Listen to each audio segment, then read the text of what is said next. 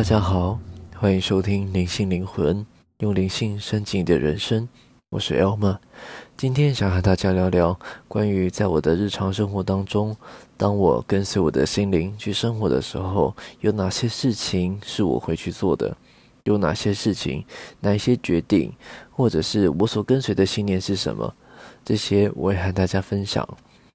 那大家应该都了解，在日常生活当中，无论在公司或者是学校，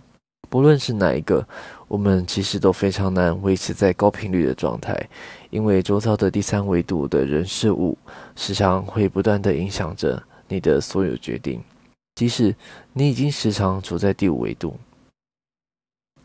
或者你非常能够控制自己的行为与思考，然后你可以调频在第五维度，你可能非常的擅长于做这件事情，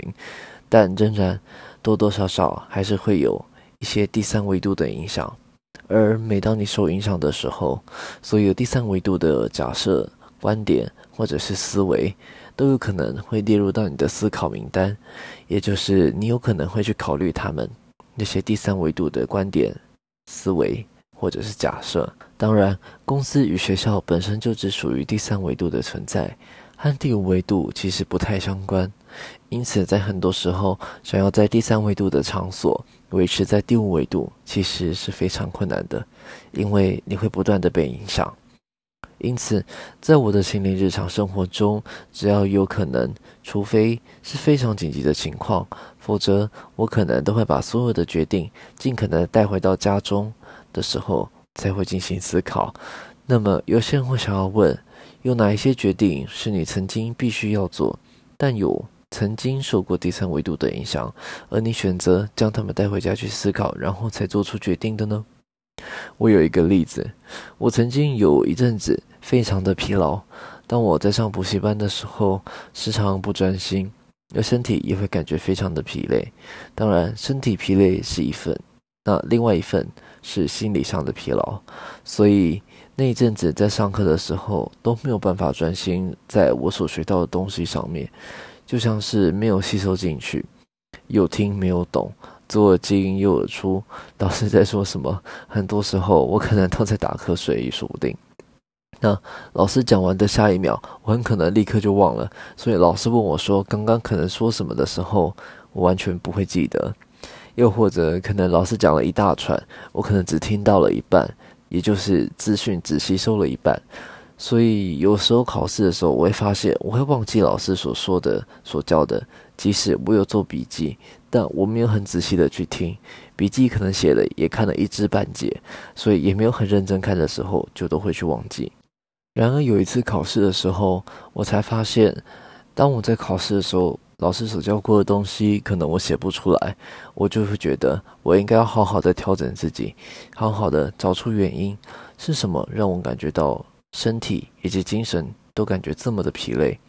因此，高好的补习班上课的时间是非常弹性的。他们有自己的时间，他们有自己他们排课的时辰。你可以选择你在你有空的时候去上课，然后你可以选择上课时段是哪一些时段。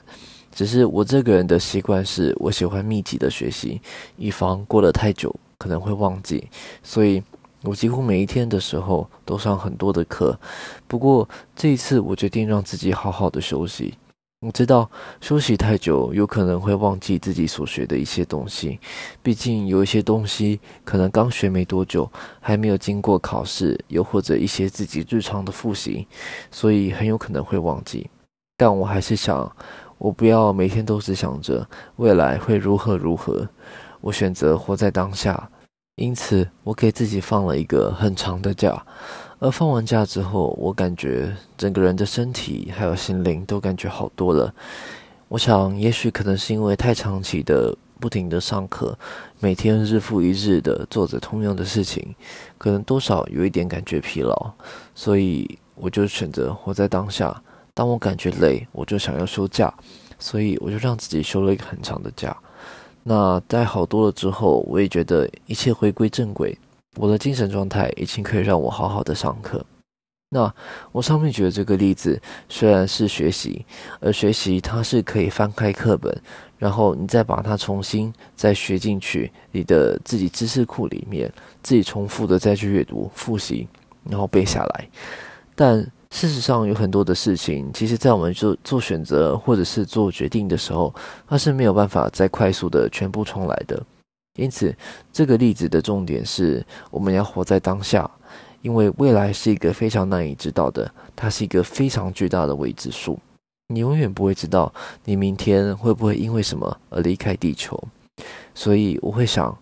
既然如此，我把每一天当成最后一天在过。那么，我想想要活在当下，我会很想要活在当下，让我自己的每一分。每一秒尽可能的过得舒适，只要它不会对我的未来造成太大的伤害，又或者可能不会造成伤害的话，那当然是最好的。理所当然，我们的身体目前是处在第三维度的状态，但当思维是处在第二维度的时候，我们可能就需要两者都思考。就像我刚刚所提到，你必须要思考，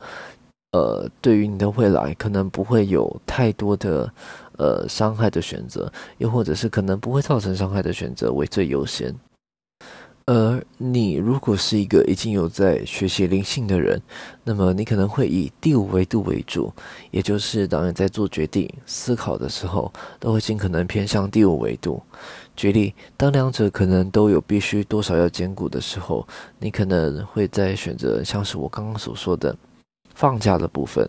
放假的时候，你可能会选择。嗯，也许你有假期的限制，或者是你想要不要忘记太多，那你可能就会让自己只充电到八十趴，而不是一百趴，而避免休息太多就忘记，又或者可能超过假期的天数的限制。那在第三维度与第五维度两者之间取得平衡，是我们必须要去学习的，因为毕竟我们的身体也是处在第第三维度的部分，我们还并不是完全的处在第五维度。上述所所说的，其实大部分的时间所做的事情，当遇到第三维度与第五维度的选择的时候，也就是两者要可能就是尽可能的兼顾的时候，我的选择是尽可能的以第五维度为主，因为毕竟已经经过了这么长时间的学习，在灵性的学习上面，我已经学到了非常多。我也觉得第五维度更应该是我的频率时常所处的地方，所以我还是会以第五维度为主。而在回家以后，我时常会进行长时间的冥想。但是如果当天我觉得可能太过疲累的时候，或许我会选择可能三十分钟，又或者是一个小时就好。那在做冥想的时候，有时候可能也会选择像是躺着冥想。那天我可能会说，我那一天的冥想可能是叫做佛系冥想，也就是可能因为太累而让自己去躺着冥想。而有办法冥想的时候，在躺着的时候就尽可能的做。但当我如果真的累到我可能不小心睡着，那我就会顺着自己，让自己就是听着冥想音乐去睡觉，自然的睡去。但通常做冥想的时候，其实我还是会建议大家尽可能的坐着，因为就像我刚刚所说的，除非你今天真的很想要做的是佛系冥想，也就是尽可能的做，不强迫，也没有时间限制，不然躺着冥想的话，真的很容易不小心就睡着。所以还是建议大家，如果你要做冥想的时候，呃，坐着或者是站着会比较好。另外，心灵日常的生活当中，当你学会以第五维度的思维去思考，你就会发现，对人生中的所有事物进行思考的时候，其实你都可以有另外一个维度的思维。另外，心灵日常的生活当中，当你学会以第五维度的思维去思考的时候，你就会发现，对于人生中所有的事物进行思考的时候。你都可以有另外一个维度的思维去对所有的事物再进行思考，也许你会得到不一样的结果。这也就是我之前像呃先前有跟大家所提到的中文跟英文的举例。同样的一个事物，你可以有两个语言的版本。人生永远都不会只有用一个思维去思考所有的事情的时候。那么最后也想问问大家，在你的日常生活当中，你是否曾经想过，除了第三维度之外，你也可以用第五维度去思考呢？你是否有曾经用过第五维度去思考任何事情，然而事情却很顺利的迎刃而解了呢？如果有的话，也希望各位跟我们分享。以上是这一集的内容，希望各位会喜欢。如果你喜欢的话，也可以订阅我的频道，分享这个频道给你周遭的朋友。愿意的话，也可以赞助我。有任何疑问，也可以留言，只要有时间，我会尽可能的回复。